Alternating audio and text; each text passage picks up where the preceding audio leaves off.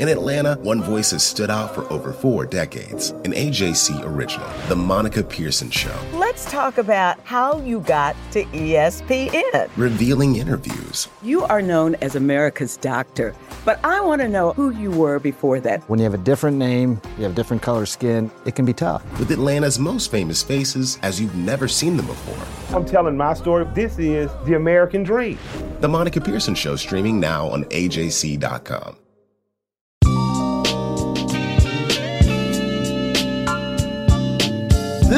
is D. Orlando Ledbetter of the Atlanta Journal Constitution, here with the 378th episode of the Bowtie Chronicles podcast. Everything you need to know about the Atlanta Falcons.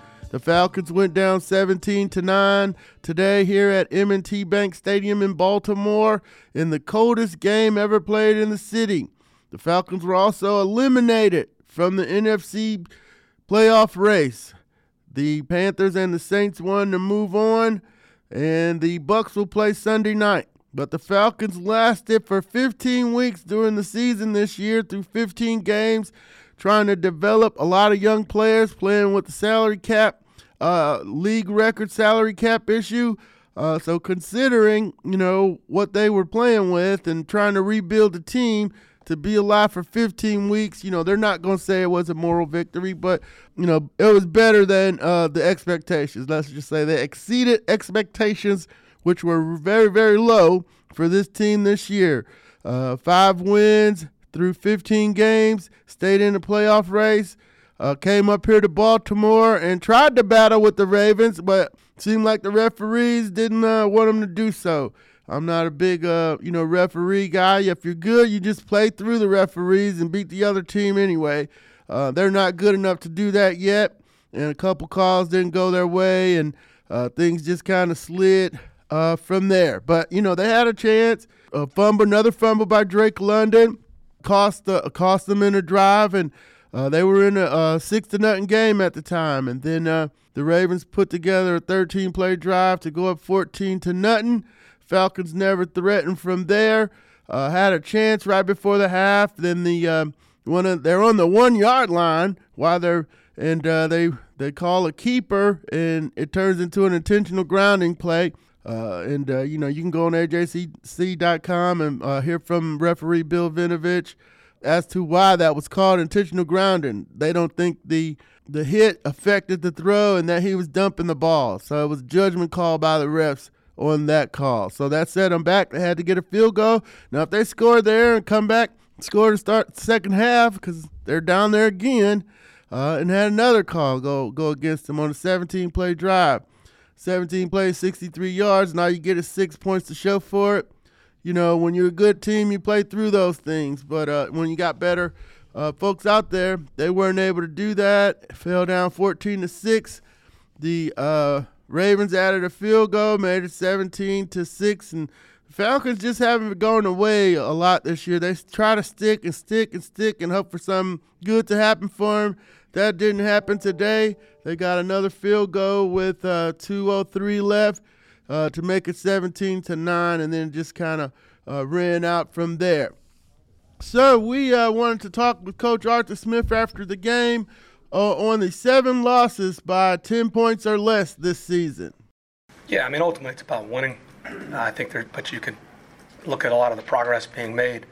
You know, we got to do, we got to find ways to play with a lead. A lot of these have been comebacks. Our guys are, they are a resilient group, but we need to win. And we, uh, well, thankfully, we have another opportunity next week at home. And uh, but there's been a ton of progress. You know, different than last year. We were in some one-score games, completely different team, different situations. Going back and looking at them, uh, but we got to find a way to get over that hump. Yep, and uh, they're going to have a lot of money this offseason. Uh, they'll be able to get some free agents. They got to continue to draft uh, well and uh, continue to develop the players on the roster, so they're not taking the the proverbial slingshot to the gunfight like they have been this season. Now here is uh, Coach Arthur Smith doesn't want to get fined. Uh, so you know you saw him cutting up on the sidelines. He, they told him to stay in the box. He was out of the box. He was you know he was losing it. Uh, you know being you know you know showing his uh, fiery side there on the sideline because over some calls that he thought were uh, not very good. But when he gets to us after the game and the calming down period, he don't want to talk about that. Like he like millions of people didn't see it on, on TV. So here's what he said about the intentional grounding call. D-Led, you know, obviously I'm not going to comment uh, my opinion, subjective opinion on the officiating. Uh, situationally there, you know, trying to get make sure that when they do assess the penalty, uh, there's a lot of things that happen, right? We had a timeout left, uh, the runoff, still had the timeout, uh, a lot of communication. Um, so, again, I, without going more into it, because I don't want to get fined, I'm not sure what I'm allowed to say, and I'm not trying to be critical here, but there's a lot of communication needs to happen in that situation. Um, you know, we're right there in the one. We'll look at everything D-led. Uh, we can be better. You gotta give Baltimore credit. So there's a lot of things going on right there. Okay, you got to read between the lines. I'm I'm ticked off. The refs were horrible. They hit the they hit the guy's arm. It should have been called. That's what he really wanted to say. That would have got him fined. So he didn't say it. Uh, but you saw him on the sidelines. You know, they, they clearly thought he didn't get a, a good shake on that call. So uh, just read between the lines. He didn't want to get fined on that. Now, this was Desmond Ridder's second game, a little bit better than the first one. Still doesn't have a touchdown pass, but uh, they did move the ball at a, a nice clip. Ended up with 327 total yards. Here's what Coach Arthur Smith said he liked about the play of Desmond Ridder. Well, yeah, I think you saw a lot of the stuff as, you know, playing quarterback in the drop back game. I thought his decision making was, was good. He was pretty accurate. I don't have the numbers in front of me. I Thought he made some big time throws when the game got the pressure got on in that second half. That's what you want to see. He's got a calm. He's collected. And I thought he delivered the football. Um, a couple things here, there that uh, we got to look at. You know, down there in the red zone, short yardage, things like that. But I thought from a pocket presence against a uh, quality defense that give you a lot of looks, I thought he had a pretty good poise. Yep, they were 0 for 4 in the red zone, short yardage. Here, you don't have to look anything any, anywhere, coach. Get you some power, put some tackles back there, and run behind them. You can push the quarterback in the end zone now. It, it's not that hard anymore. So, uh, yeah, you shouldn't be in the shotgun on the one. Uh, don't roll out on a pass on the one. Put some big people in there and push the quarterback in. Uh, those are the new rules now. So, uh, you don't really got to spend too much time on that. Now here, um, what he had to say. Uh, here's Desmond on the, you know, the offense comes out to three and outs. Kind of expected rookie quarterback. He's gonna be nervous, you know, but eventually you want him on script and, and you want to move the ball on that opening script and score a touchdown. Uh, and here is what Desmond had to say about the offensive struggles early in the game. Yeah, um, you know, obviously we want to come out and start fast every single game and finish the entire game and play complementary football, both offense and defense. Um, and that was something that we didn't do off start. Um, you know, we didn't get out there, we didn't start fast. Like we said, I think we had two or three um, quick three and outs, um, which really hurts our defense, puts them back on the field real quick. Um, and, you know, that's something that we just got to be better as as an offense. And Desmond, uh, we wanted to know about his progress from game one to game two. Yeah, I think, you know, last week after the game, we talked about um, being subtle in the pocket and, and, letting things come to you. And I felt like today and all throughout this past week of practice, that's what I did pretty well. Um, just being comfortable in there, you know, letting trusting the guys up front to do their job, which they did, um, and trusting the guys on the outside to win and which they did. Um, so really just settling in, and which I thought I did well. Um, like I said, you know, I wish we could settle in from you know as soon as the ball's kicked off. Um, and, you know that's something that we'll continue to work on to continue to uh, keep being fast off the start. Um, but you know, as the game went on, obviously things got more comfortable, and uh, you know, I just played the game. All right, now uh, Desmond, he was the one who got his arm hit, so we wanted to know what happened on the intentional grounding call from his viewpoint. Yeah, I mean, you know, I didn't know you get an intentional grounding when your arm gets hit. Um, and, you know, I was just trying to get outside the pocket. Obviously, it was a keeper. Um, you know, my first read wasn't there. I felt the defender on me. Um, try to extend it maybe a tick second too longer than what I should have. Um, but yeah, at the end of the day, I mean, I thought my arm was hit. I know, um, and you know the ref made the call. And at the end of the day, I mean, we have to go with what the ref's saying. We got to play the next play. Yeah, and like I said, this one eliminated the Falcons. They're five and ten. You got six and nine. Uh, Carolina, who's just going through all kinds of stuff up there. Uh, the Saints, um, you know, they won, beat Cleveland, went up to the land and, and, and took it to them. So they're um, you know six and nine with two to go, and Tampa Bay plays Sunday night. They're six and eight. Uh, now everybody can be six and nine going into the last two games. So the Falcons are spoilers. Uh, it'll be spoilers in that last game against Tampa Bay. Uh, they play Arizona next week uh, at the Mercedes-Benz Stadium. So we wanted to know from Desmond and what on being eliminated from the playoff contention and what their goals may be over the final two games. Yeah, like I said, um, just finish. Um, you know, no matter what our position is in the division, the playoffs, you know, whatever it is, doesn't matter. Just finish. Um, and, you know, I think that goes, you got to take that day by day and take it week by week. Um, finish every single day of practice, and, you know, as hard as you can go um, to continue to keep working, keep continuing to get better. Um, and then when it comes on Saturday, Sunday, whatever it may be, finish the game. Um, you know, finish all four quarters. It doesn't matter what it has to be. Um, and, and, then obviously finish the season. Um, you know, we, we've been on a bumpy road up and down this entire year. Um, we wanted to get over that hump today. Obviously, we did it. Um, so now it's just about going to get the next one.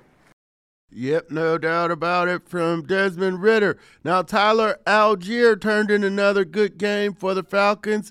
He had uh, 22 touches for 137 yards. He had uh, 74 rushing, including a 16 yarder, and 43 receiving, including a 26 yard screenplay.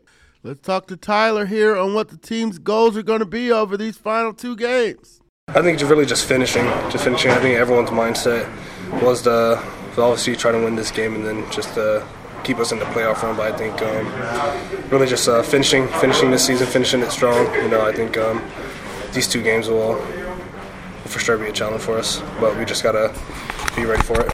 Yeah, one of the things at the goal line is, uh, you know, Tyler didn't get in on that play. I would have liked to, you know, when you're down there, put the fullback in or put a defensive tackle in, do something. But uh, they didn't get in, so we wanted to know what happened on the goal line play where he didn't get in.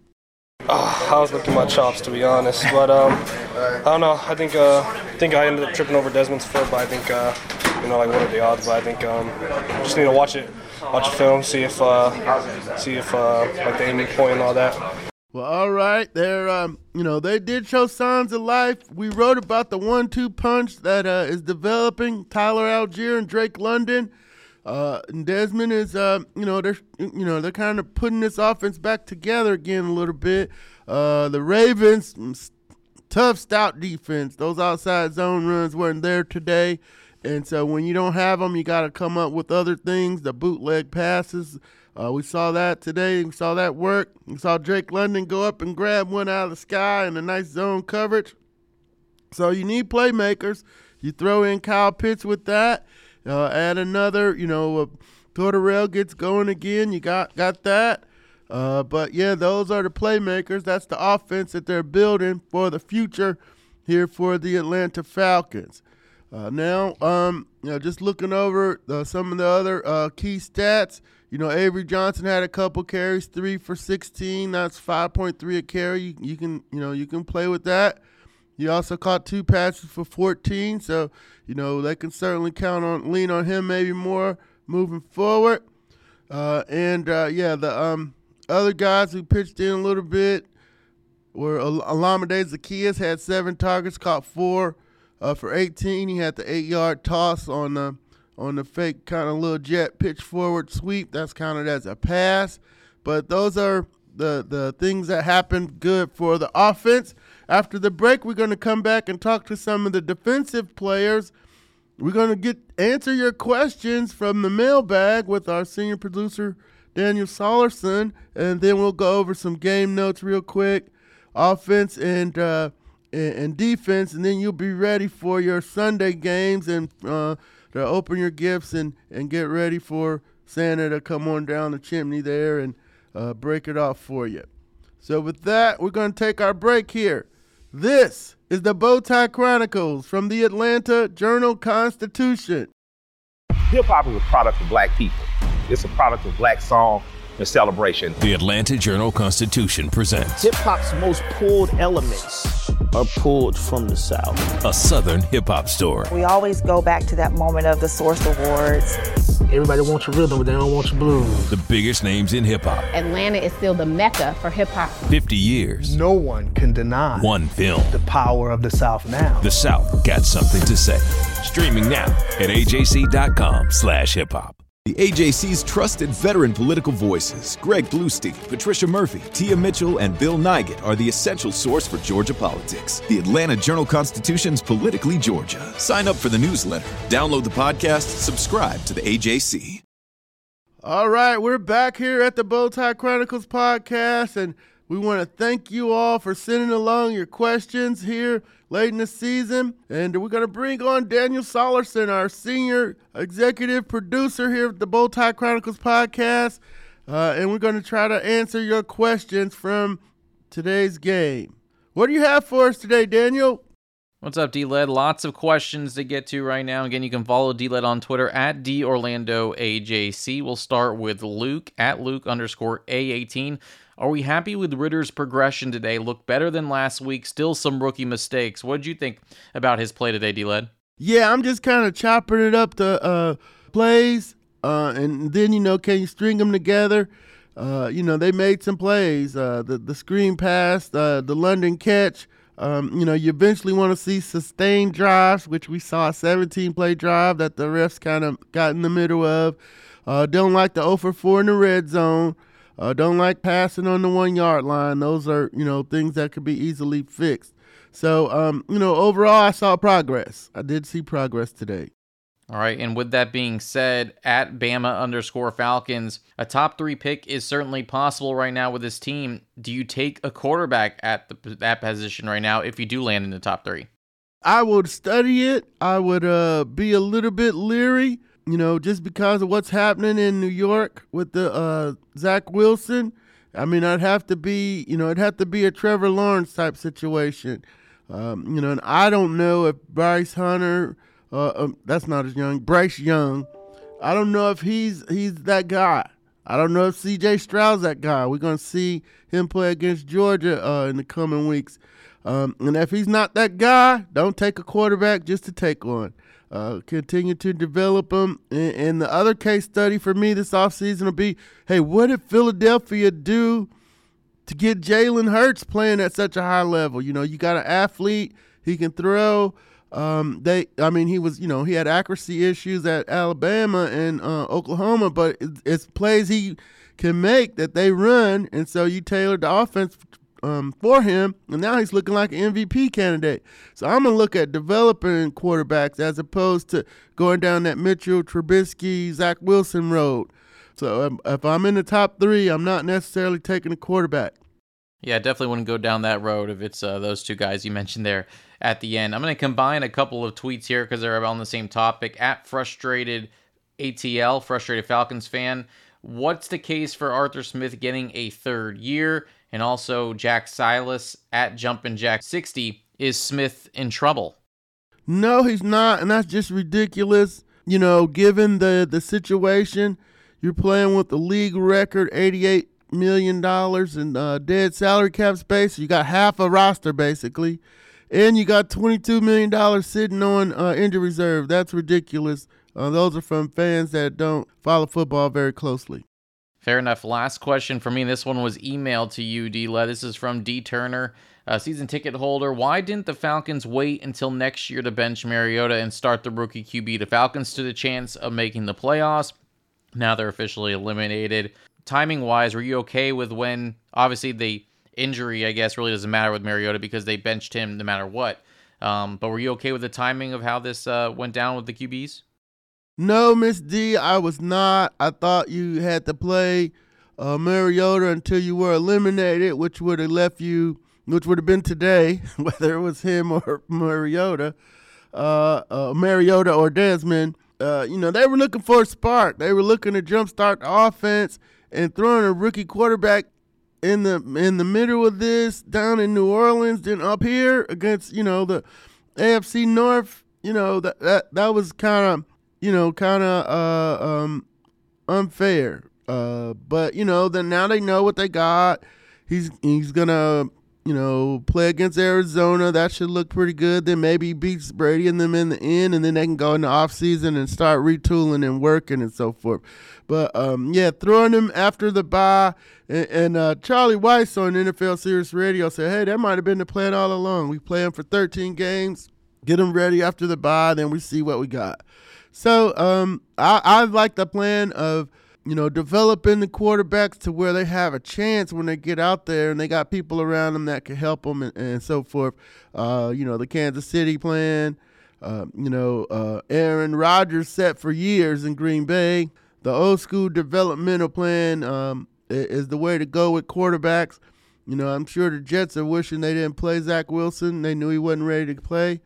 Uh, but no, they try to over scheme and over correct. And, and Mac Jones, even in New England, we're seeing this year that, you know, he's not developing or progressing. So uh, I just think the old school developmental approach is uh, the way to go, not the microwave, throw him out there on the job training, which you could do at other positions, but not necessarily at quarterback.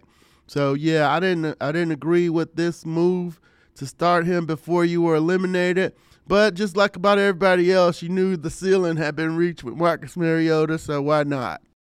All right, good stuff, good tweets, and good questions from everyone listening. You can follow DLED on Twitter at DOrlandoAJC. All right, DLED, I'll throw it back to you. All right, thank you, Daniel, and I thank you all for the questions. We're picking up the questions as we go on during the season here, so thank you very much.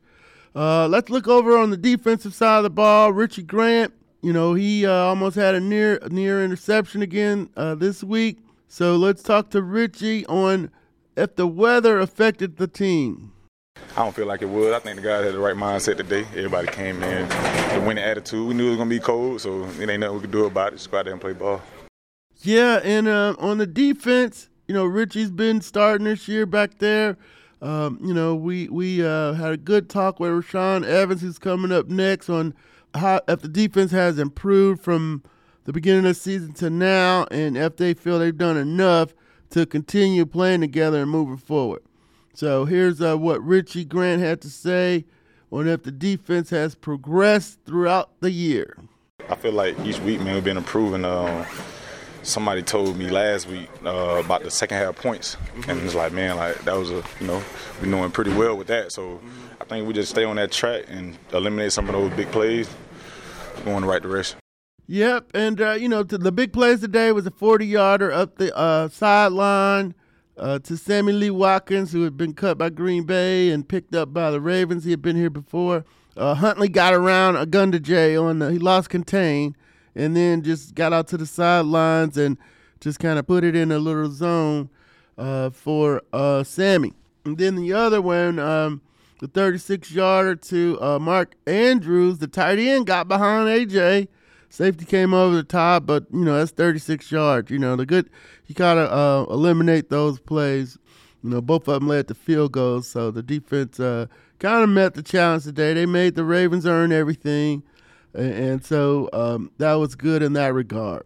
Now, Rashaan Evans is a guy who came over from Tennessee on a one year contract, but I think he is the type of guy you can build around.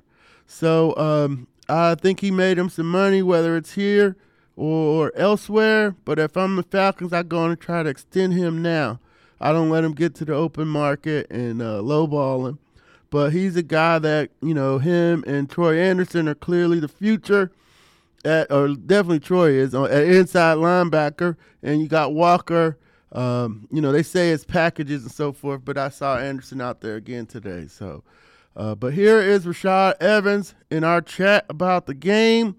We covered the game, the the growth of the defense, and his situation with the team.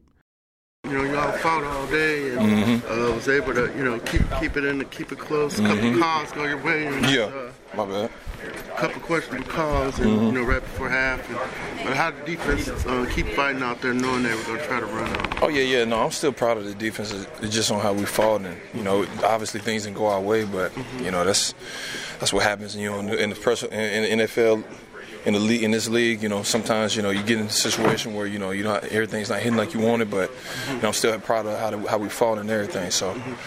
And uh, the, this knocked you all out of the playoffs too. Mhm. How does the guys Mhm. try to, you know, just finish out the season and I mean, at this point, stayed in it?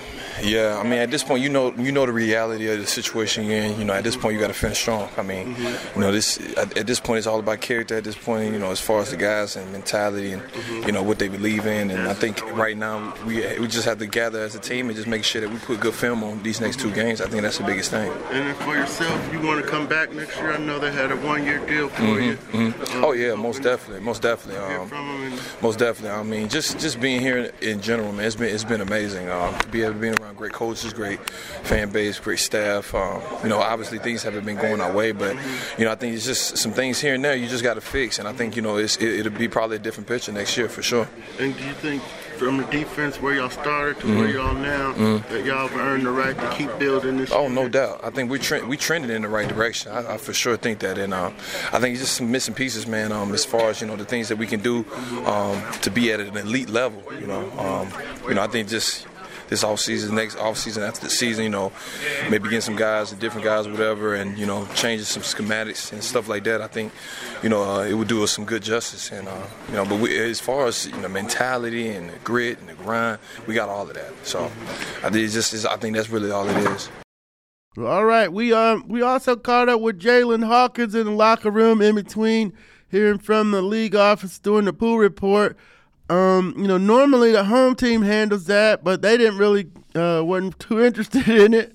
So I got called out of the bullpen as the former PFWA uh, president. Um, the pool reporter here was uh uh, you know, should have been uh, the Baltimore pool reporter should have handled it. But you know, hey, you do what you got to do.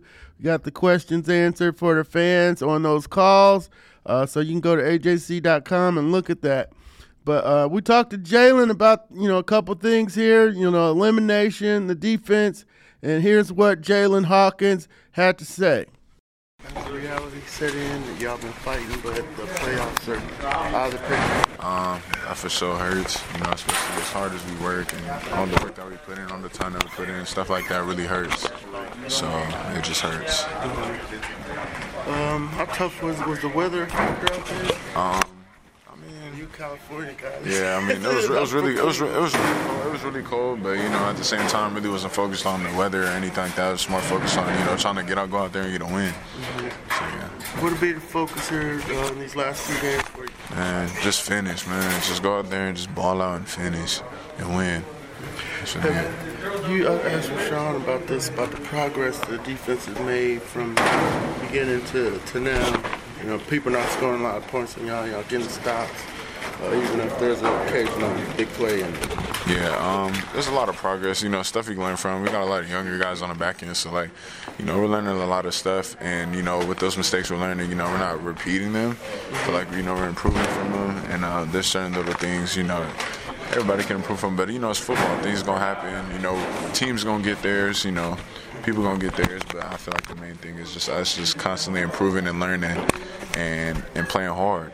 All right, you all. We're here at the Bowtie Chronicles podcast. We're going to look through some notes real quick uh, and get out of here and hope that everybody has a Merry Christmas and everybody else uh, has a happy holiday. You know, the you know, folks that are, you know, um, let's be inclusive here. So, Merry uh, Christmas and happy holidays. So, um, 17 to 9, they had 327 total, 151 rushing. Uh, the offense has rushed for more than 100 yards in 13 consecutive games. The uh, defense limited Baltimore for 412 on third down. That's probably their best outing of the day. Best outing of the year, I'm sorry. Uh, the defense had three players who had over 100 tackles this season Rashaan Evans, Richie Grant, and Mykal Walker. You know, Grant has to come down in the box and help out with the run game. So, you know, normally I don't want to see the safeties making the tackles down the field, but the he comes up and helps in the run game and was up there today. Okay.